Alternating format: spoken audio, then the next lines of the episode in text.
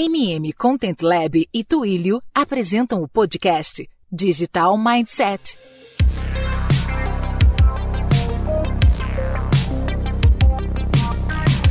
Oi, pessoal! Bem-vindas e bem-vindos ao podcast Digital Mindset, uma série de três episódios que abordará o universo da tecnologia a partir da perspectiva dos desenvolvedores de software e dos clientes. Neste primeiro episódio, chamado de Como integrar a área de marketing e desenvolvedores para transformar seu negócio, iremos discutir a necessidade de mudanças na relação entre diversos departamentos de uma empresa, principalmente entre aqueles ligados à comunicação da marca e os profissionais por trás da criação de softwares. Também vamos conversar sobre mudanças de mentalidade que os colaboradores das áreas de negócios precisam ter. Eu sou o Guilherme Fernandes e quem me acompanha neste papo é a Suzana Oliveira, líder de growth da Twilio aqui no Brasil, e o Luiz Leão, desenvolvedor evangelista da Twilio. A Twilio é uma empresa de plataforma de comunicações na nuvem. Suzana e Luiz, muito obrigado pela presença. Obrigada, Guilherme. Obrigado, Guilherme.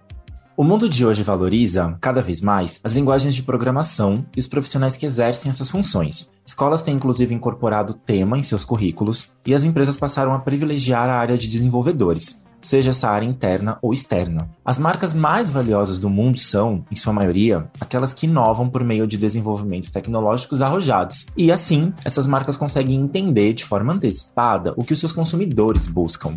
E aqui no Brasil não é diferente. As empresas daqui também estão alinhadas com essa tendência global. Mas, ao mesmo tempo em que as áreas de desenvolvimento são muito demandadas, a relação entre as diversas áreas da empresa e os desenvolvedores nem sempre é simples. Suzana, seu dia a dia é estar próximo de todas as áreas, observando de perto os altos e baixos desses relacionamentos. Como você avalia o convívio entre os departamentos das empresas e os desenvolvedores? Você acha que tem algo específico para a relação com a área de marketing? Gui, ótima pergunta. Para dar um pouco mais de contexto, eu vou voltar um pouquinho aqui na cronologia tecnológica. Tá? Desde 2015, a gente tem experienciado uma mudança de tecnologia que antes era on-premises para cloud. E isso já começou a gerar uma incerteza, né? O quanto que a tecnologia ia ocupar o espaço das funções humanas que a gente tem entre as áreas e nas empresas. Então, quando a gente entrou na pandemia, houve uma aceleração tecnológica, assim, gigante, né? A gente teve uma informação essa semana que as empresas, em um ano, é, anteciparam essa evolução como se fossem seis, seis anos, né? Então, foi muito impressionante essa aceleração que a gente teve tecnológica. E aí, todas as áreas das companhias foram demandadas, né? Então, por exemplo, serviços de delivery, de telemedicina, de retail. Então, essas atualizações, elas são, se elas são feitas de forma descoordenadas, uh, ou qualquer implementação, ou qualquer desenvolvimento, se elas não são conectadas entre as áreas, o ecossistema ele não funciona. Então, aqui entra o papel humano e de interação entre as áreas, né? tanto de marketing quanto de desenvolvimento e as áreas de negócio também. Então, a capacidade de avaliar um business é, 360 ainda é função de todos os participantes, né? seja ele developer ou marketing, como eu falei. Então, as áreas precisam estar alinhadas para que o plano e execução aconteça efetivamente. Legal, Suzana. De fato, é um momento de transformação, né? A gente já está vivendo as consequências dessa transformação. Leão, para você que é desenvolvedor e vive diretamente essas relações, o que, que você nos conta aí da sua experiência cotidiana? É interessante a gente é, entender assim que o mercado de desenvolvimento hoje ele está em crescimento absurdo. Né? A gente sabe que existe uma falta de profissionais no mercado hoje, né? especial profissionais que têm qualificação. E a tecnologia está mudando tão rápido, mas tão rápido, que hoje você já não pode mais dizer que aquele profissional é um profissional sênior de determinada tecnologia, porque de repente ela acabou de surgir. Complementando o que a Suzana falou, essa aceleração ela é exponencial e cada vez mais rápida. Então, daqui a um ano, o que a gente está discutindo de tecnologia hoje não vai ser mais a mesma coisa, né? Isso, para dar um pouquinho de contexto, né? Eu sou um profissional que trabalha com tecnologia desde 2000, né? A gente saiu, é, na época que eu comecei a trabalhar, a gente saiu de um ambiente em que as pessoas desenvolvedoras, elas tinham um papel que era é, um pouco isolado do resto da, das empresas, né? Tipo, era o departamento de TI, que tinha aquele escopo de projeto, que só trabalhava com, com um escopo bem definido, se precisava mudar alguma coisa, isso não poderia ser mudado, né? Tinha que ser renegociado novamente, era um outro contrato. Os profissionais eles não tinham muita conexão com o perfil de entender qual era a regra de negócio mesmo, de compreender o que estava sendo desenvolvido. E essa digitalização exponencial meio que mudou essa lógica, né? Então a gente passou, por exemplo, a entrar mais no, no que é o negócio, entender, é, desenvolver coisas em que elas focam exatamente no que é o, o diferencial tecnológico que aquela empresa está desenvolvendo, né? Isso aconteceu porque lá em 2001, né, já 20 anos atrás, alguém resolveu criar um danado de um manifesto, chamado Manifesto Ágil, né? Isso aconteceu exatamente por quê? Porque as pessoas começaram a entender, né, em especial as pessoas desenvolvedoras, que a gente precisava ter uma outra visão de que o que, que a tecnologia está entregando de valor para as pessoas. E, e, essa visão é, que veio com esse manifesto ágil, né, só para você entender, são quatro pontos que esse manifesto traz, né, que é indivíduos e interações sobre processos e ferramentas, o software ser um software que seja funcional, em vez de ter uma documentação do que deveria ser um software, né, a colaboração com o cliente, então o cliente ele passa a fazer parte do, do processo de desenvolvimento, não só alguém que demanda, mas alguém que vê, contribui, que está junto, né, de fato responder a uma mudança de, de, de, paradigma, uma mudança de tecnologia, em vez de simplesmente seguir um plano. Então, com, essa, com esse surgimento desse manifesto, tudo mudou, né? E ele, é, na, minha opinião, ele é uma das coisas que trouxe de diferencial para que a gente conseguisse chegar nessa, nessa digitalização exponencial que a gente está tendo hoje. Então, se a gente não tivesse mudado esse paradigma de desenvolvimento, de, de deixar de simplesmente seguir um escopo e começar a pensar no que, que a gente está entregando de valor para as pessoas desenvolvedoras, isso foi o que ajudou a gente começar a pensar mais na tecnologia no que, que a gente está entregando, o que, que a gente está desenvolvendo e chegar no que a gente está chegando hoje, com tudo conectado praticamente. Muito legal você fazer esse resgate, Leão, porque a gente chega hoje num ponto em que as empresas adotam uma pluralidade de metodologias e processos no esforço de integrar equipes e fomentar a criatividade e a inovação. Né? Inclusive, já se foi o tempo de que as melhores práticas estavam somente nas grandes empresas. Né? Atualmente, empresas menores, como startups, podem possuir funções é, e soluções fantásticas e que podem inspirar outras empresas. Vou jogar a bola para você, Suzana, nesse momento momento da conversa, você acredita que exista alguma metodologia ideal para o trabalho coletivo dentro de uma empresa, independente do segmento ou do porte da empresa?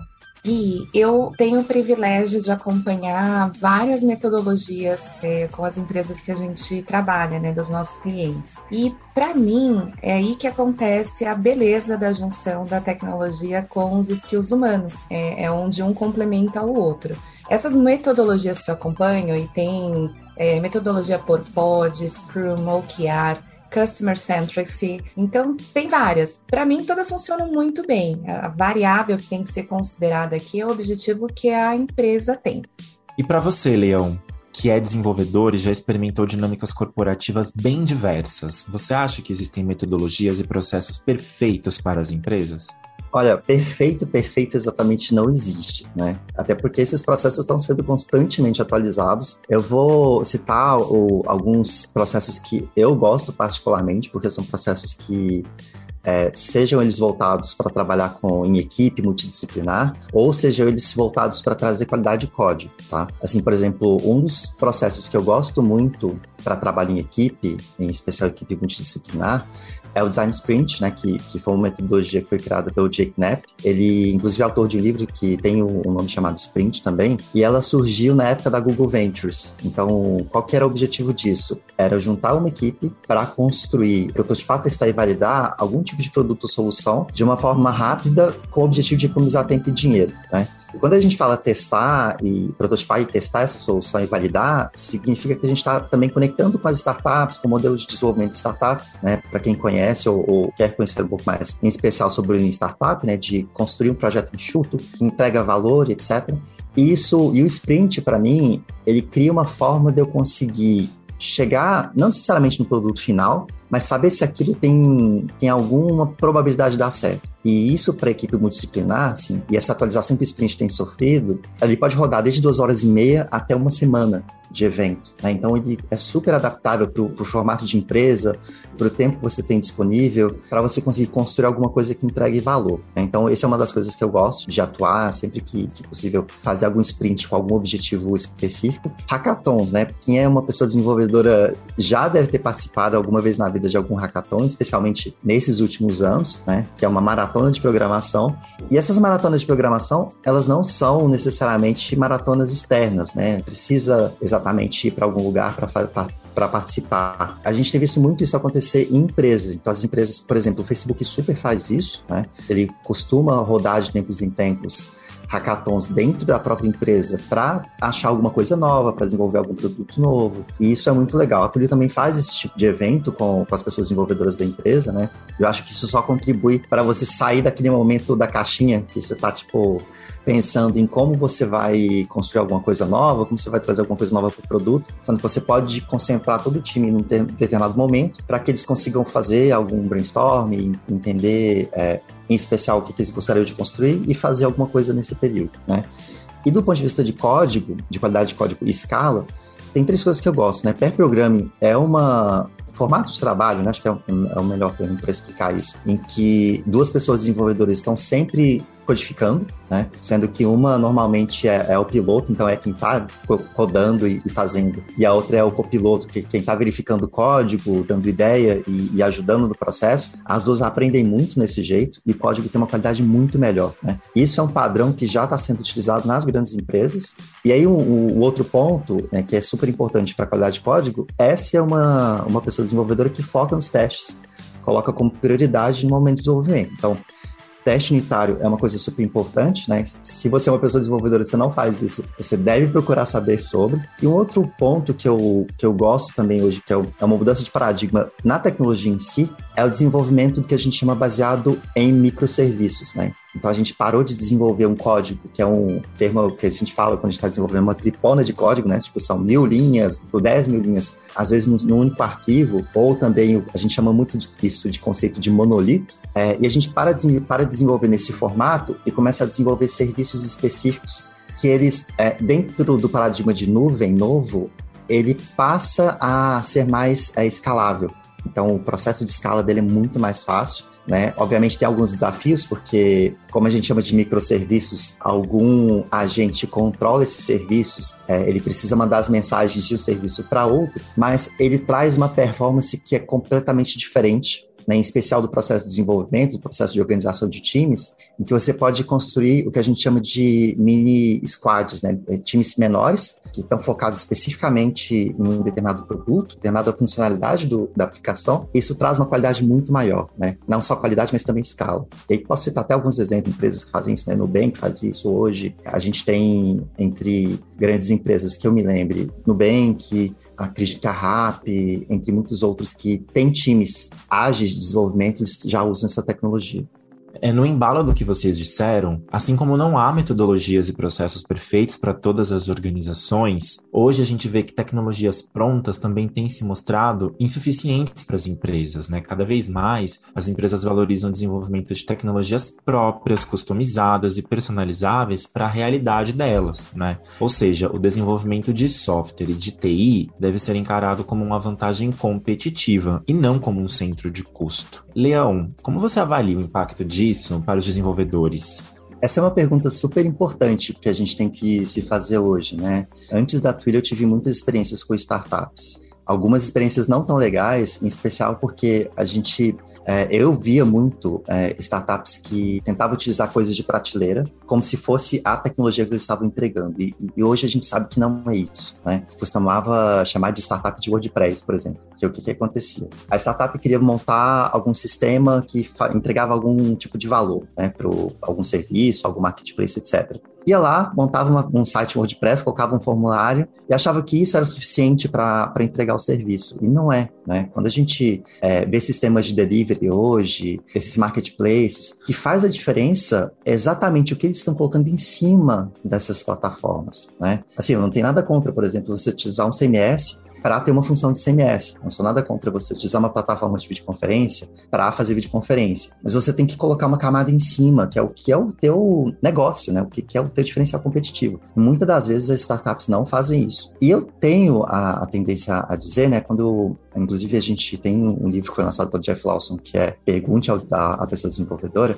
em português é Ask Your Developer, em inglês. Vejo que toda empresa hoje, né, e no livro também fala isso, mesmo que seja uma fábrica, ela é potencialmente uma empresa de software. Então, o que, que vai acontecer? Qualquer serviço que você conseguir agregar que seja tecnológico, ele é um software. Então, se você está desenvolvendo um carro, hoje os carros estão conectados, a IoT está aí para trazer na internet das coisas, está aí para trazer essa, essa conectividade, você começa a agregar um monte de serviços que você não conseguia antes. Né? E essa inversão, né, a gente também é, tem um conceito chamado de inversion factor, né, esse fator de inversão, ele traz esse diferencial, né, porque como tu está se conectando, e mesmo que seja produto físico, né, essa conectividade, ela vai trazer mais coisas, né, ela vai trazer mais serviços, ela vai trazer mais inteligência, então a coisa mais legal que eu vejo é além de trazer mais inteligência, ela vai se auto-atualizar, né, a gente vê, por exemplo, da noite para o dia, um carro da Tesla, ele se auto-atualizou e de repente ele traz uma função de dirigir sem necessidade do motorista. Né? Obviamente ele tinha os sensores que eram necessários para fazer isso, mas foi uma atualização de software num, numa coisa que, teoricamente, no nosso conceito é, de desenvolvimento ou desenvolvimento de hardware, isso não era possível antes. Né? Então eu acho que esse é o impacto que está sendo é super importante, não só do ponto de vista de pessoas desenvolvedoras, mas também do ponto de vista das empresas. E as empresas elas têm que mudar essa perspectiva de que hoje elas são empresas de software, mesmo que elas estejam não desenvolvendo um, um software especificamente, mas elas potencialmente elas vão agregar muita coisa através da tecnologia. E elas têm que focar exatamente no que é o, o extra, né? É, além das ferramentas. E é isso que a gente está buscando hoje enquanto empresa, enquanto pessoa desenvolvedora. Qual que é o extra que a gente vai inserir? Legal, Leão. Você trouxe um panorama bem interessante aí das empresas né, de desenvolvimento de software e eu vou aproveitar para passar para Suzana, para trazer para Suzana uma outra perspectiva, né? Suzana, que desafios e oportunidades surgem para o crescimento pessoal e profissional dos desenvolvedores nesse momento, né? E também que oportunidades surgem para os profissionais de outras áreas. Perfeito, Gui. É, e o Leão, ele, ele coloca de uma forma muito real, né? A gente talvez olha uma, por uma perspectiva mais de negócios, né? mas no dia a dia o que isso demanda de personalização e de desenvolvimento é muito interessante também. Para mim, toda atualização tecnológica é muito benéfica. Quando a gente começou o papo aqui, eu citei, né, que eu sempre encontrava algumas pessoas também, né, nos meus clientes, preocupadas com o que elas iam fazer é, se a função delas fosse tomada aí pela tecnologia, né? E eu sempre, a resposta era sempre a mesma. Eu falava, poxa, que legal. Se você tem a oportunidade de automatizar uma função tua é, que ocupa um tempo, né? Você vai ter a oportunidade de criar coisas novas, né? Então, é sempre muito vantajoso, né? Ter atualização tecnológica. E eu acho que não só para a companhia, né? Ou para pro, os funcionários, mas, de novo, eu acho que todo mundo sai ganhando, né? Você falou de vantagem competitiva e realmente é o que gera. Então, acho que para a empresa, para os colaboradores, para os fornecedores, para os parceiros e para os clientes também. Porque ser uma empresa automatizada é, e com um processo sem fricção, isso traz uma jornada, tanto interna como externa, excelente. Né? Então é isso que também começa a gerar colchão reputacional para a empresa, é, retenção de funcionários. Então tem uma série de coisas aí que a gente consegue melhorar com a eliminação dessas fricções de processos e ter uma experiência super é, customizada tanto uh, para os clientes quanto também para os funcionários das empresas.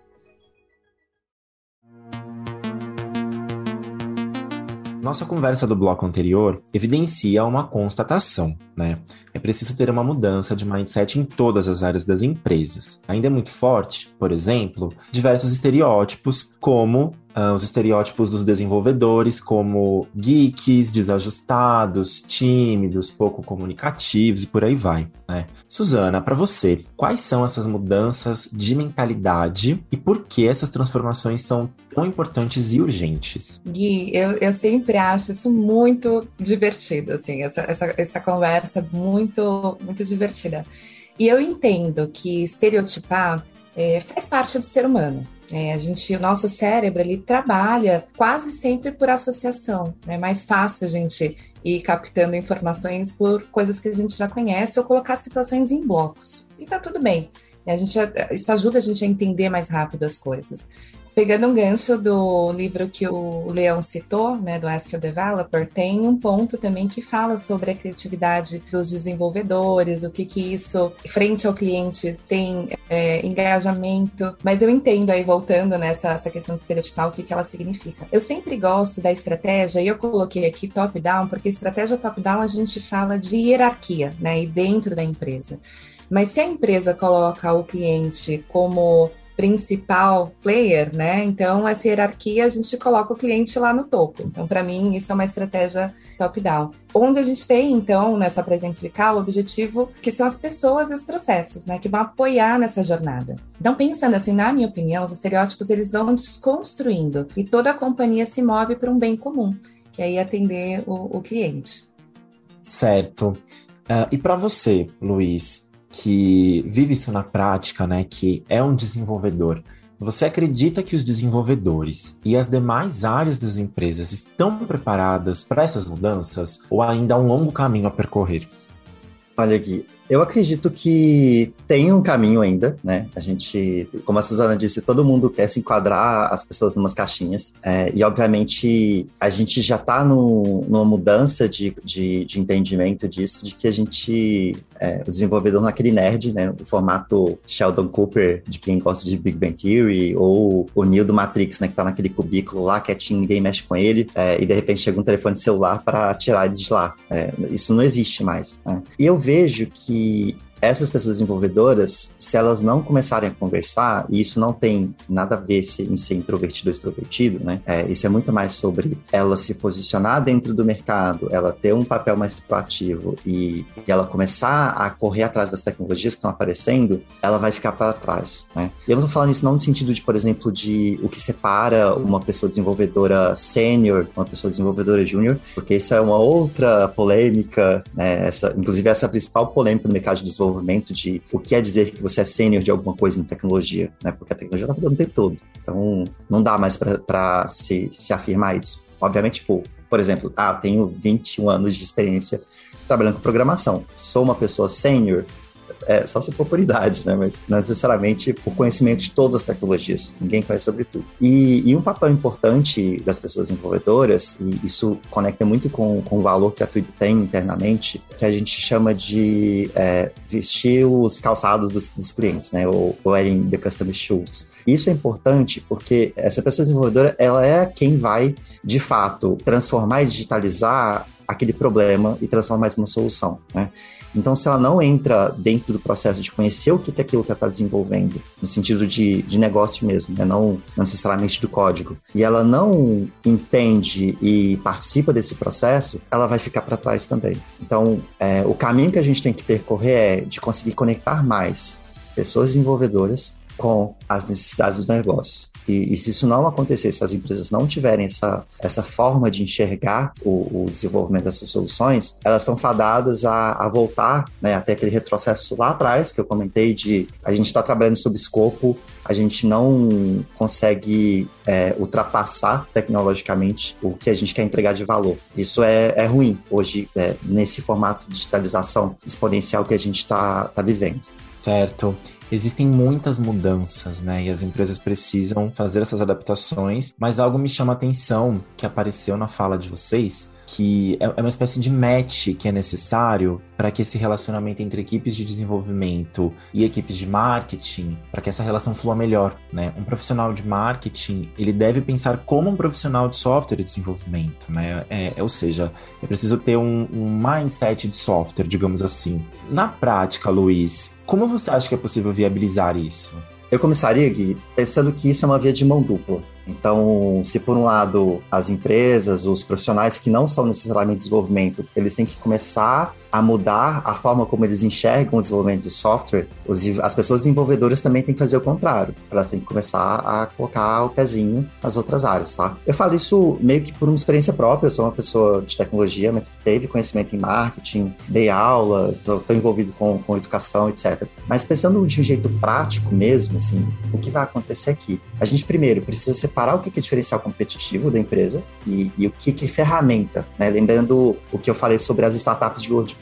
O que, que você vai incluir de tecnologia no teu processo que nenhuma outra empresa está fazendo, independente de qual ferramenta que você vai utilizar. É, e por um outro lado, é, não significa que você vai abandonar e vai construir do zero, pelo contrário. Então, identifique quais ferramentas que vão reduzir complexidade de alguns processos. Será que faz sentido, por exemplo, eu construir do zero um sistema de autenticação, sendo que hoje já tem muitos players que fazem isso? Será que faz sentido, por exemplo, eu construir do zero um sistema de validação de usuário ou, ou por exemplo, autenticação de dois fatores, sendo que já existe plataforma para te entregar isso? Agora, será que faz sentido eu construir o meu sistema de machine learning que vai achar a melhor forma de conectar pessoas com o fornecedor de alguma coisa? Isso, isso é o core business do negócio. Então, tipo, isso faz sentido, né? E, e aí, pegando alguns exemplos, né? É, em especial de ferramentas, ferramenta de contact center, ferramenta de analytics, ferramenta de gestão de processos, ferramenta de microserviços. Isso tudo se conecta e não precisa você fazer do zero. Isso não é o teu core business. É, e aí, pegando o exemplo que, que a gente tem hoje, por exemplo, uma das empresas que, que são, que, que é cliente da Twilio, é, a Docway, é uma startup que é uma startup de atendimento de telemedicina, e aí você pensa, nossa, a parte de videoconferência, isso é core business do negócio. Não é. O core business deles não é essa parte de vídeo, né? É exatamente a conexão entre paciente e médico. O que está de plataforma embaixo, não faz sentido você pensar em, nossa, será que eu vou ter que construir um servidor de, de, mídia, de serviço de mídia para pegar o vídeo de uma ponta e conectar com a outra, isso não é o, o, o, negócio deles. O negócio deles é conectar paciente médico. Então, a gente começa a, a ver que o diferencial é exatamente isso, né? E essa mudança de mindset, ela, ela acontece dessa forma.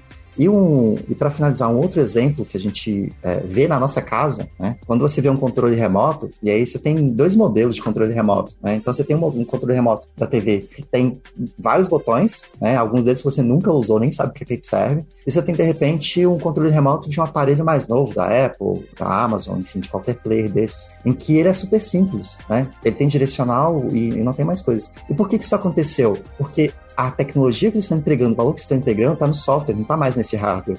E isso que vai ser a diferenciação. Então, quando a gente for pensar no desenvolvimento, em especial para as empresas, essa mudança de mindset, é disso que a gente está falando. E você, Suzana, que tem contatos com várias áreas dentro das empresas, é, que oportunidades e desafios você enxerga para essa mudança nas relações? É, Gui, a empatia é sempre muito bem-vinda né, em todos os cenários. Então, é claro que quando a gente fala né, de se colocar no lugar do outro, sempre tem um layer de dificuldade adicional. Né? Não é fácil a gente praticar essa empatia, né? Ainda mais quando a gente fala numa situação profissional, né? Onde a gente precisa enxergar pela ótica da função do outro. Então, é, é, realmente um pouco mais complicado. Eu diria que trabalhar de forma colaborativa com todas as áreas, mas expondo e não contrapondo os objetivos e os desafios já é um ótimo começo. E pensando por outro lado, fica a sensação de que a maioria dos líderes das empresas, dos líderes de negócios, eles são mais capazes de motivar as equipes de vendas, por exemplo, do que as equipes de desenvolvedores. É, como vocês enxergam isso? Vocês acham que é possível virar essa chave? A Twilio, é, por exemplo, tem alguma prática específica para isso?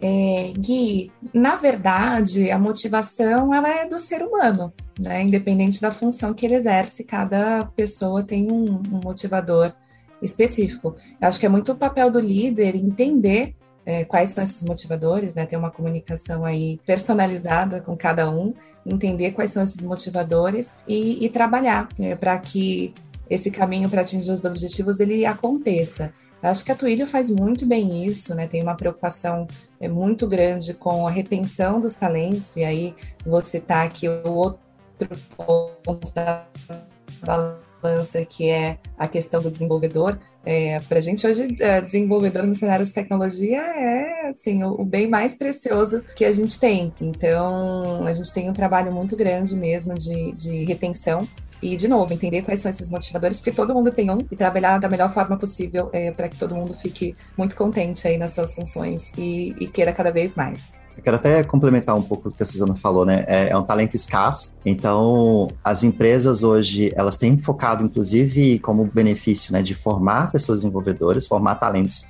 dentro da própria empresa ou trazendo, é, levando elas a lugares que elas possam ter essa formação. E, inclusive, no, no livro do, do, Jeff, né, o Ask a Developer, vocês podem ver outras formas de, de incentivar a equipe, de, de tecnologia e de trabalhar junto. Acho que a pessoa desenvolvedora ela quer muito mais hoje estar mais conectada com os outros times e vendo o impacto, complementando o que a Suzana falou de empatia, elas querem muito mais enxergar o impacto que o software que elas estão desenvolvendo está trazendo, não só no trabalho dela, mas na, no mundo como, como um todo, e isso é uma forma de motivar também. Então, é, lembrem-se, de pessoas desenvolvedoras são super escassas. Se você tem algum desenvolvedor bom, crie um plano de carreira, construa uma forma de fazer com que ele esteja na sua empresa, que ele consiga contribuir ainda mais. Acho que isso resume um pouco sobre, sobre essas questões de desafios para os líderes de negócio. Legal, pessoal. A gente fez um ótimo panorama, foram reflexões muito boas. Mais uma vez, eu agradeço a participação da Suzana e do Leão. Obrigada, Gui, foi um prazer. Obrigada também, Leão. Obrigado, Gui. Obrigado, pessoal que está ouvindo a gente e até a próxima.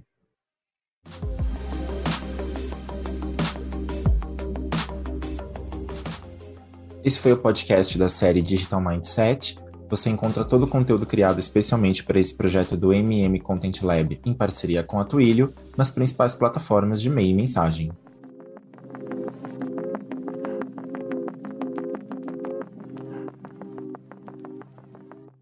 O Brandcast Digital Mindset é uma coprodução entre o MM Content Lab e a Twilio.